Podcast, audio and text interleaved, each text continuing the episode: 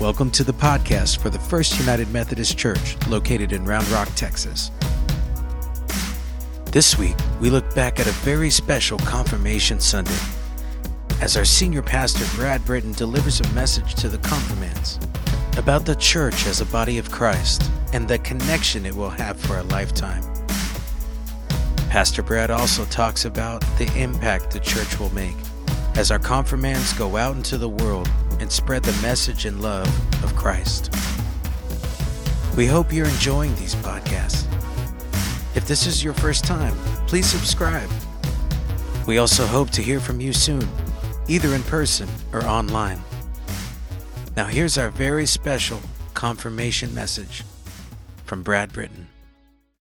God, help us to hear a word of hope and grace and love and what you say to us and through us. And may it make a real difference in how we live our lives and treat others. We pray this in Christ's name. Amen. I want to start off with a slide today. It's a picture I wanted to show you. Now, that car is not parked at a gas station, obviously. And you may be wondering, what in the world is that? Well, yesterday we went to see our youngest son Andrew at uh, Texas A&M. He's a freshman. It was parents' weekend, and so we're visiting with some of the friends he's made. And you learn a lot when you talk to your college students' friends.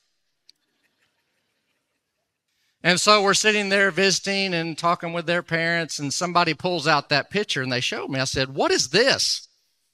Well, Andrew and his buddies back in January went to New Mexico to go skiing for a couple of days. Five of them in the car. Five. In broad daylight. And that happens. How does that happen? They're Aggies, yes.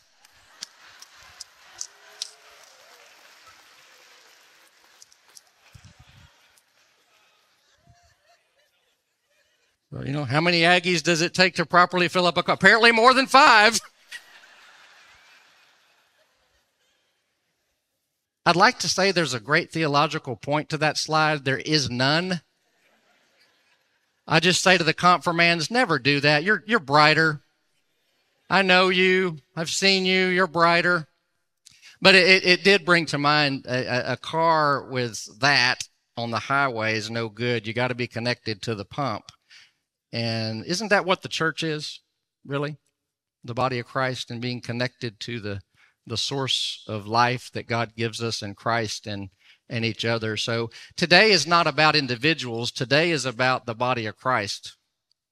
All of it. And we don't just arrive at this day on our own.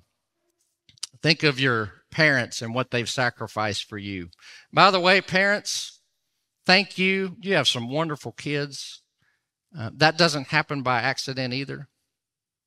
Grandparents, teachers, friends, people here in the church who have cared for you.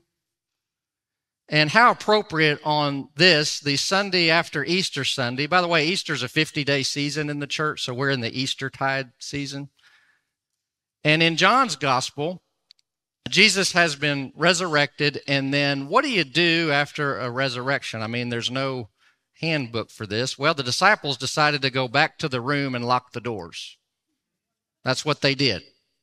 They just went back to the room, locked the doors, and then you know who shows up. He just shows up in the room. Uh, he offers them peace. He shows them his scars. And then he said, As the Father has sent me, so I send you. And so this isn't about, well, I'm coming today to be confirmed, baptized, and this is the end of the journey. I've made it. I'm now in the church and have a nice day. That is not what today's about. Today's just another day in the process of faith and growth in your journey. And it's a beautiful thing. In the United Methodist Church, we talk a lot about how God's grace works in our lives, and uh, we talk about how God seeks us before we even are aware of God. We talk about the moment that we say yes to God's grace in Christ. It's in effect saying yes to God's yes to us, which is what they're about to do. And then we spend the rest of our lives becoming who God made us to be in Christ. That's, that's what we do. And you cannot do that as well as you can possibly without a church body. You can try, but trust me, you try to do anything on your own in this world, and we need each other. So I think of all the people who have come through this great church who are now worshiping who knows where. They go off to school after high school, they get a job, who knows where they're at. But do you realize the impact of this church around the country and the world with people that have been sent through here? Think about that a second. Know, chances are most of you will not have this as your church home when you graduate from high school and go off. You might if you stay in the area, but chances are most of you won't. So you will take a part of this church to your work, to your school, to the church that you're a part of. And it is a wonderful thing. You know, I was thinking about some of our confirmands. Uh, this week, I went into the Council Oak preschool office to ask Julie and Julie, they're our directors who do a wonderful job. And I asked them about some of the names. I wanted to see who who from this list went through Council Oak Preschool. And as many of you know throughout the years, many students have come through. So I'm reading the list and I start with the first name and it's a hyphenated last name. And I tried to pronounce the last name. I said Baptiste. Then went down a little further. There was another hyphenated with the same hyphenated last part of the last name. I was like, is it Baptiste or? And then they said, you mean baptize?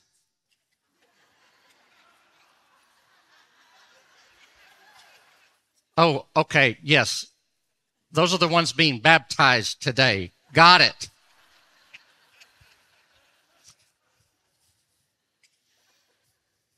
I figured it's let's just get this out in the open before the Julies just totally go wild with it. I'm just going to confess. This is church. We can confess.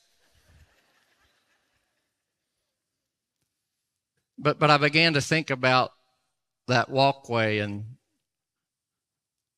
the two year olds that started there and were nurtured there and then came into the church and through the children's ministry and the student ministry as they come into this age and all the people who nurtured them, the teachers of the school, the directors, the volunteers in the children's ministry, the different pastors who've served here to bring you to where you are today. And it's to say yes to God's yes in Christ. That's what, what we're doing. And they wrote these faith statements each of the confirmands wrote a faith statement. And I, I, was reading them this past week. And what I want to do now is share parts of those with you.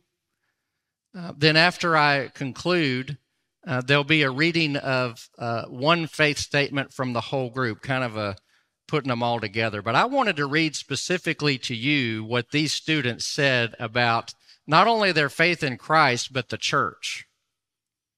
You know, a church can say whatever it wants to say about what it think what the church thinks it is.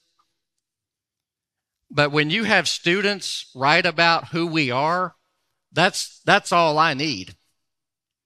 And so you are going to be the sermon today.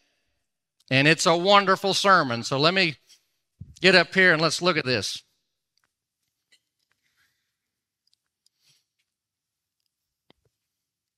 Here's some ex- excerpts from this.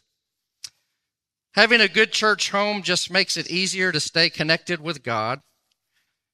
Being a Christian means being a part of something bigger than yourself. And boy, does our world need that today to be a part of something bigger than myself. This church has allowed me to grow close to God, but has also allowed me to grow closer to so many more people around me.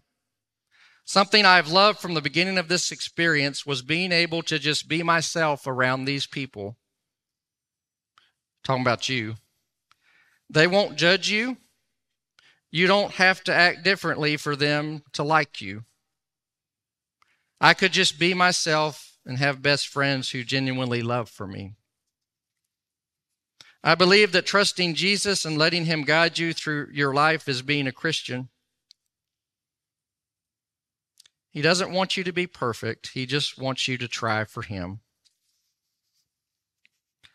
Some people think that they don't need to go to church because they can have a relationship with God at home. That is definitely true and even a good thing to do, but God wants you to be the best that you can be. He wants you to inherit everything that He has for you, and the church and the body of Christ can help.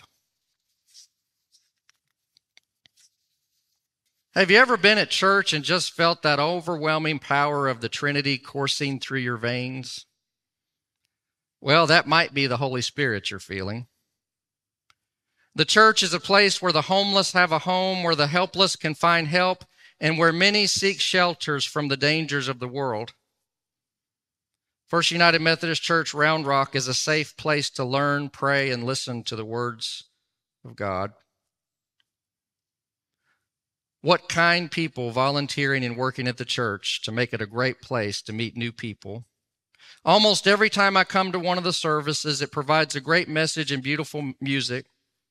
Our church is very welcoming and good at giving back to the community, which makes doing a project with them a powerful moment in your life. First United Methodist Church is very pretty on the outside, and on the inside, it is somewhere where you and others can help explore or discover your faith and love in God.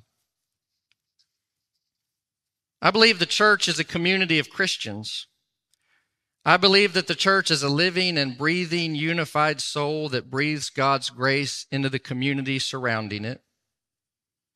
The church is open to everyone and anyone seeking God's grace, and because of this, diverse people unify for one body. Active members of the church support it monetarily and with service, and I regard the church as a second home, a place where I am loved and can actively participate in the lives of others. And finally, I believe that being a Christian is to follow Jesus' most important command. Now, listen to this. You ready? This is it. Love your neighbor as yourself. No exceptions, no reservations, because Jesus, God, and the Holy Spirit welcome everyone, and so should we.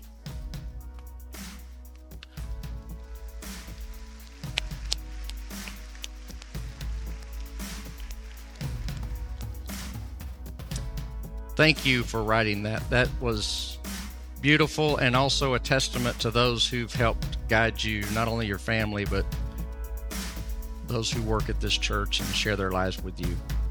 Amen. Thanks for tuning in to this week's Sermon Series podcast from First United Methodist Church of Round Rock, Texas. For more information, you can find us online at fumc rr.org or find us on social media at FUMCRR.